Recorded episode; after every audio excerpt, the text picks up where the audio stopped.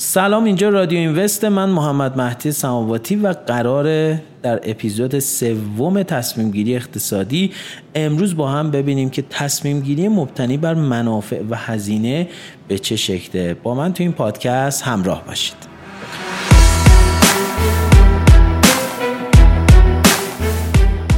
در دو قسمت قبلی به فرایند تصمیم گیری و محیط تصمیم گیری پرداختیم. حتما توصیه میکنم دو قسمت قبلی رو بشنوید و با یک دید بازتری به این قسمت بیاین. امروز میخوایم در مورد این موضوع صحبت بکنیم که یک تصمیم اقتصادی درست باید چه متغیرهایی رو در خودش ببینه. توی یک تصمیم اقتصادی خوب دوستان عزیز ما باید یک تناسبی بین دو عامل برقرار کنیم، یعنی اصطلاحاً همش میگن ترید آف یا تناسب بین منافع یا پاداشی که به ما میرسه و محدودیت هایی که وجود داره، یعنی یک تناسب بین پاداش ها و محدودیت ها. یه مثال براتون بزنم یه مقداری بازتر شه بحث. فرض بکنید شما دنبال این هستید که یک ماشین خوب بخرید.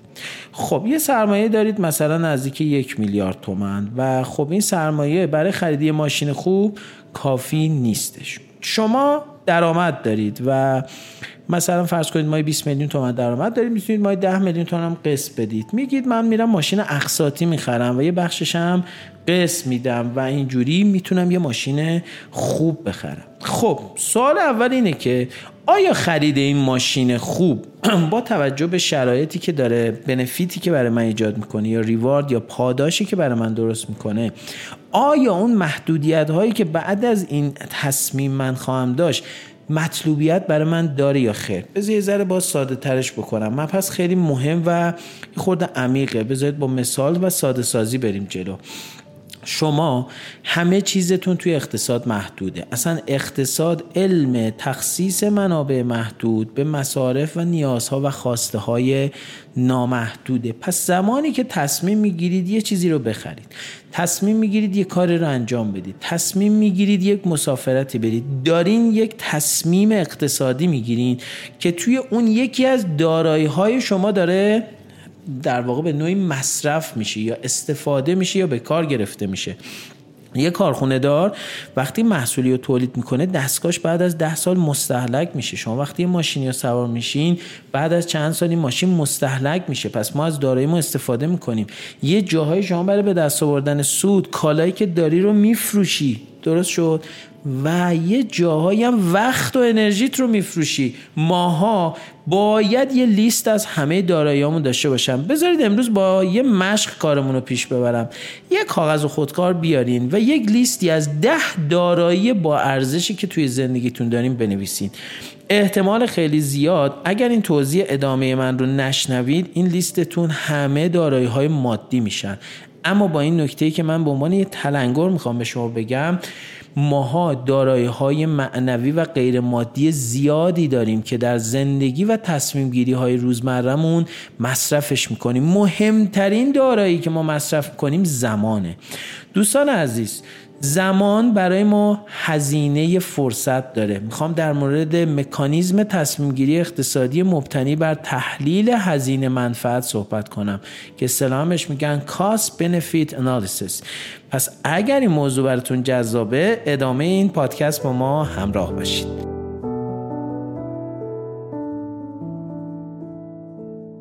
وقتی میخوایم به مفهوم کاست بنفیت آنالیسیس یا تحلیل هزینه منفعت بپردازیم، اول باید کاست و بنفیت رو تعریف بکنیم. کاست یا هزینه یعنی چی؟ هزینه یعنی از دست دادن منافع یا یک چیزی که ما داریم به میگیم کاست. شما وقتی مثلا قبض آب و برق پرداخت میکنید این یک کاسته. شما وقتی یک کالایی رو میفروشین بهای اون کالایی که حالا تولیدش کردین یا خریده بودین کاسته. شما زمانی که وقتتون رو مصرف میکنید کاست زمانی داریم. توی هزینه ها و کاست ها دو گروه هزینه وجود داره. هزینه های در واقع پنهان و هزینه های آشکار. هزینه های پنهان یا همون هزینه های فرصت، هزینه هایی هستند که ما ناشی از تصمیم گیری بهمون وارد میشن. اشاره کردم تو بخش قبلی پادکست. زمانی که شما یه تصمیم میگیرین دیگه تصمیم‌های دیگه امکان پذیر نیست. شما یه میلیارد پول داری، وقتی ماشین خریدی دیگه نمیتونی پس اندازش بکنی، دیگه نمیتونی باهاش دارایی دیگه بخری. شما وقتی که وقتت رو امروز اختصاص میدی برای یه کاری، دیگه وقت نداری به کارهای دیگه برسی. پس تعریف هزینه فرصت رو یه دور با هم مرور کنیم.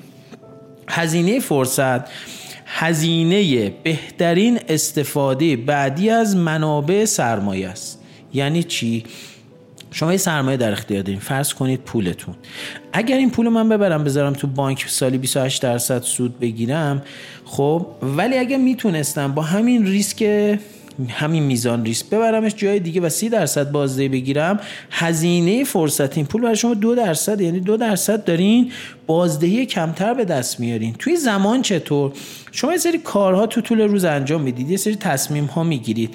هزینه این تصمیم هایی که میگیرین و به جای مثلا میگم امروز میخواین تصمیم بگیرین یا من برم باشگاه یا برم با دوستان بشینم یه جا در واقع با هم قهوه بخوریم، یه قلیون بکشیم، وقتی انتخاب دوم می‌کنی یه هزینه فرصت داره. شما دیگه نتونستی بری باشگاه، نمیرسی، چون یه دونه زمان بیشتر نداری. پس توی دو تا کفه ترازو همیشه کاست هزینه و بنفیت منافع قرار میگیرم. بریم در ادامه با هم بنفیت رو تعریف بکنیم. بنفیت چیه دوستان عزیز؟ بنفیت منافع ناشی از انجام یک کار، یعنی من یک کار رو انجام میدم، یه سری منافع برام ایجاد میکنه. منافع اون مطلوبیته، تو اقتصاد بهش میگیم مطلوبیت. شاید در مورد مطلوبیت شنیده باشین و شاید بدونید مطلوبیت چیه. یه چیز خیلی مهمی که وجود داره و همیشه باید بهش پاسخ بدیم، هر چقدر کمیابی یک منافع برای ما بیشتر باشه مطلوبیتش هم بیشتره. بذارین خیلی سادهش بکنم. شما وقتی یه دونه شکلات دارین و خیلی هوس شکلات کردین، این شکلات خیلی بهتون لذت میده، ولی فرض کنید ده تا از اون شکلات داشتین، شکلات دوم، سوم، چهارم تا یه جای دیگه میگید اشتباه شدم، دیگه اصلا میلم نمیکشه. پس اصل کمیابی در اقتصاد و این قانون کمیابی یکی از اون قانون‌هاییه که مطلوبیت درست میکنه. یه چیزی در دست همه نیست. چرا خیلی از کلکسیونرها ساعت‌هایی که شاید بهای تمام شدهش دو سه هزار دلاره رو حاضرم صد هزار دلار بخرن؟ دلیلشون اینه که این کالا فقط مال اوناست. اصل کمیابی. پس اشتباه نکنید، توی اقتصاد ما دنبال فراوانی نیستیم، اتفاقا همه ما دنبال کمیابی هستیم. کمیابی هاست که برای ما مطلوبیت میاره. پس دوستان عزیز، بهتره که با موضوعهای اقتصادی به همون اندازه‌ای که باید جدی و منطقی برخورد بکنیم. ماها دنبال اینیم که چیزایی که ما داریم بقیه نداشته باشن. یه نگاه به خودمون بکنیم. شما میرید عروسی، بعد میبینید یه لباسی تن شماست که یکی دیگه از بستگانتون هم تنشه.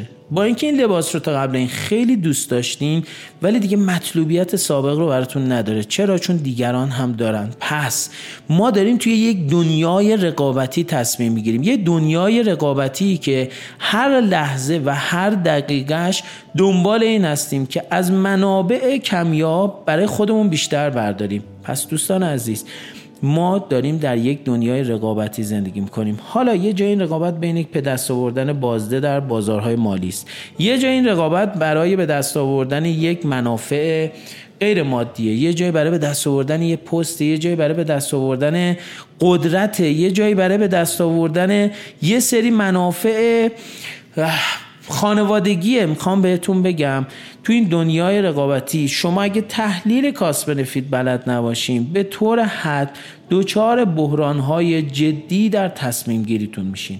ما تو طول روز برای تصمیم گیری هامون یک سری متغیرهای داخلی و خارجی، اصطلاحاً اینترنال و اکسترنال داریم، یعنی اصطلاحاً بهشون میگن دیسیژن میکر ها، چیزایی که ما باشون تصمیم‌های اقتصادی میگیریم. مثلا عواملی که توی زندگی ما ما روشون تصمیم اقتصادی میگیریم، شرایطی که ما داریم، خواست‌های خانواده‌مون، علایقمون، میزان ریسک‌پذیریمون. اکسترنال دیسیژن میکر ها یا در واقع تصمیم سازهای خارجی چی کار میکنن؟ محدودیت های محیط، وقتی جنگ میشه، وقتی تحریم میشیم، وقتی دلار گرون میشه، تورم حاده، واردات یک کالای محدوده، روی تصمیم گیری اقتصادی ما تأثیر میگذاره. پس من به عنوان یک فردی که دید اقتصادی و بینش اقتصادی صحیح دارم باید به این نکته توجه بکنم در فرایند تصمیم گیری اقتصادی باید عوامل درونی و بیرونی رو ببینم. عوامل درونی و بیرونی رو چجوری میشه از هم تفکیک کرد؟ هر عامل اصطلاحاً بهش میگیم نویز یا هر عاملی که تأثیر میگذاره روی تصمیم ما که از متغیرهای درونی و در اختیار ماست. مثلا شما اختیار اینو داری که سطح ریسک‌پذیری تو تعیین بکنی، اختیار اینو داری که تعداد اعضای خانواده‌ت رو تعیین بکنی، اختیار اینو داری که تعیین کنی مجرد می‌خوای زندگی کنی یا متأهل بچه‌دار بشی، یه بچه یا دو بچه یا بدون بچه. پس یه سری متغیرات در اختیار شماست. اینا رو میگیم اینترنال دیسیژن میکرها. و یه سری متغیرها خارج از دست شماست. من و شما نمیتونیم قیمت ارز رو مدیریت کنیم. من و شما هرگز نمیتونیم جلوی رشد قیمت خودرو رو بگیریم، ولی من و شما میتونیم با تصمیم به موقع اجازه ندیم این متغیرهای بیرونی به عنوان یک نویز منفی عمل بکنن. پس خیلی ساده بکنم براتون، ما میگیم دید اقتصادی برای همه واجبه. در نگاه اکوکوچ که توی گروه دیدبان ثروت نزدیک به یک سال هست به طور جدی داره جا میفته، ما خواهشمون از دوستان اینه که دید اقتصادیشون رو قوی بکنن. توی زندگی اقتصادی ما یک ترکیبی داریم بین تهدید و فرصت. حتما در مورد ماتریس اس دبلیو او تی شنیدید، یک ماتریس معروف در علم مدیریت و میاد تهدیدها و فرصتها، نقاط قوت و ضعف رو مشخص میکنه. این تهدید و فرصت، و شاید بارها این جمله کلیشه‌ای شنیدین که ماها باید تهدید رو به فرصت تبدیل کنیم، اما چجوری میشه یک تهدید اقتصادی رو به یک فرصت تبدیل کرد؟ برای مثال تورم، ما برای تبدیل تهدید به فرصت اولین چیزی که بهش نیاز داریم داشتن یک تفکر اقتصادی و یک سیستم تصمیم گیری اقتصادی است. نکته جدیدی بهتون گفتم، تصمیم گیری اقتصادی یک سیستمه. بله یک سیستمه، یک سیستمه و یک فرایند فرایند سیستمی در تصمیم گیری اقتصادی داشته باشیم، به معنی این که من باید تلاش بکنم همیشه یک گام از دیگران جلوتر باشم، یک گام از دیگران جلوتر تصمیم بگیرم. برای این کار ما به چی نیاز داریم؟ به داشتن دارایی مازاد. دوستان عزیز، برگردیم به بخش اول پادکست، در مورد کاست بنفیت صحبت کردیم. گفتیم ما همیشه داریم یه سری منابعمون رو مصرف میکنیم به در واقع هزینه از دست دادن یه سری خواسته های دیگه‌مون. ماشین میخریم دیگه نمیتونیم خونه بخریم، خونه میخریم دیگه نمیتونیم ماشین بخریم. پس دقیقاً نقطه برنده افرادی که در زندگیشون تهدید رو به فرصت تبدیل میکنن همینجاست، یعنی جایی که من بلد بشم زود تر از دیگران تشخیص بدم تصمیم درست کجاست و منابع محدودم رو روی چه تصمیم بذارم. خیلی از ماها دانشگاه رفتیم، خیلی از ماها مدرک تحصیلی داریم، ولی الزاما موفقیت مالی نداشتیم. اگر به علم می‌خواستن توزیع ثروت بکنن، قطعا پارکینگ همه دانشگاه‌ها و اساتید محترم دانشگاه باید ماشین‌های مدل بالا بود، ولی می‌بینیم خیلی از اساتید دانشگاه متاسفانه از لحاظ شرایط اقتصادی شرایط مناسبی ندارن. آیا اونها دانش کافی ندارن؟ چرا؟ اما بینش اقتصادی با دانش اقتصادی دو تا مسئله متفاوته دوستان عزیز. یه فرد تصمیم می‌گیره بیست سال از عمرش بره دانشگاه، بعد از بیست سال میاد از دانشگاه بیرون میگه خب من یه عمرمو گذاشتم که به چی برسم و هیچ دستاوردی ازش به دست نمیاره. این فرد به طور واضح تخصیص سرمایه وقتش رو توی زندگیش به نحو صحیح انجام نداده. شنیدی میگن توی اقتصاد فرصت ها تکرار نمیشه. تکرار نشدن یه سری فرصت ها توی زندگی اقتصادی ما به این معنیه که من و شما به عنوان یک فرد اقتصادی در لحظه درست تصمیم درست رو نمیگیریم.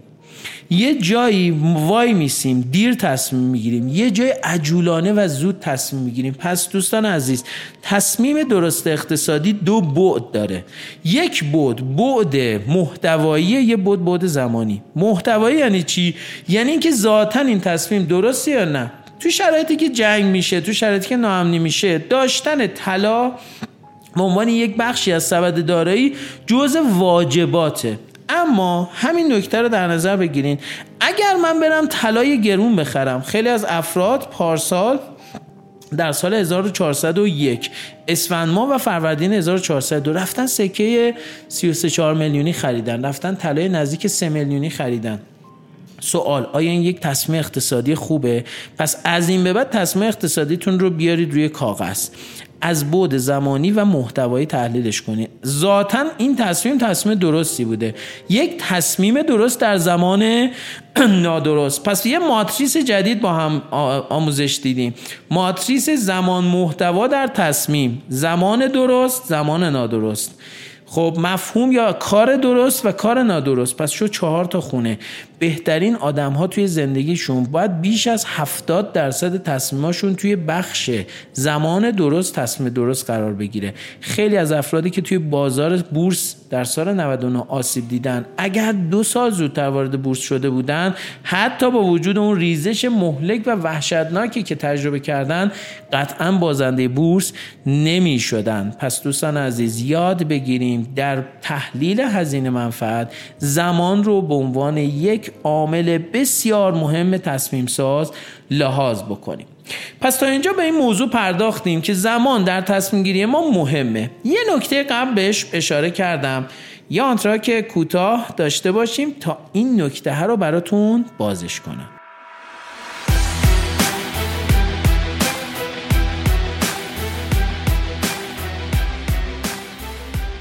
نکته مهمی که در این بخش از پادکست میخوام اشاره بکنم اینه که ما برای تصمیم گیری به موقع باید همیشه منابع آزاد داشته باشیم. منابع آزاد وقت، منابع آزاد مهارتی، منابع آزاد مالی، منابع آزاد ارتباطی، منابع آزاد کسب و کاری. ما هم منابع آزاد باید داشته باشیم. وقتی که رکود میاد تو بازارها، مثلا بازار ملک، مثلا در سال هزار و چهارصد و دو از اردیبهشت تا نزدیکای مهر ماه یک رکود خیلی فراگیر همه بازارها رو در بر گرفته بود. کسی اگه منابع آزاد پولی داشت، یعنی پول نقد داشت، میتونست بر بازاری مثل بازار مسکن کلی خریدهای خوب زیر قیمت انجام بده. ولی اگر منابع آزاد نداشتیم، قطعاً از این امکان و از این فرصت ما هم نمیتونستیم بهره مند شیم. پس دوستان عزیز، لازمه یک تصمیم اقتصادی درست هم داشتن دانش و نگرشه که کی تصمیم درست بگیریم، همین که در اون لحظه‌ای که این تصمیم درست رو گرفتیم دوستان عزیز بتونیم این تصمیم درست رو با منابعی که داریم به واقعیت انجام بدیم، یعنی اجراش بکنیم. خیلی واضح بگم، من اگه پول نداشته باشم، یه ملک زیر قیمت پیدا کردم، پول ندارم، خب پول ندارم نمیتونم بخرمش.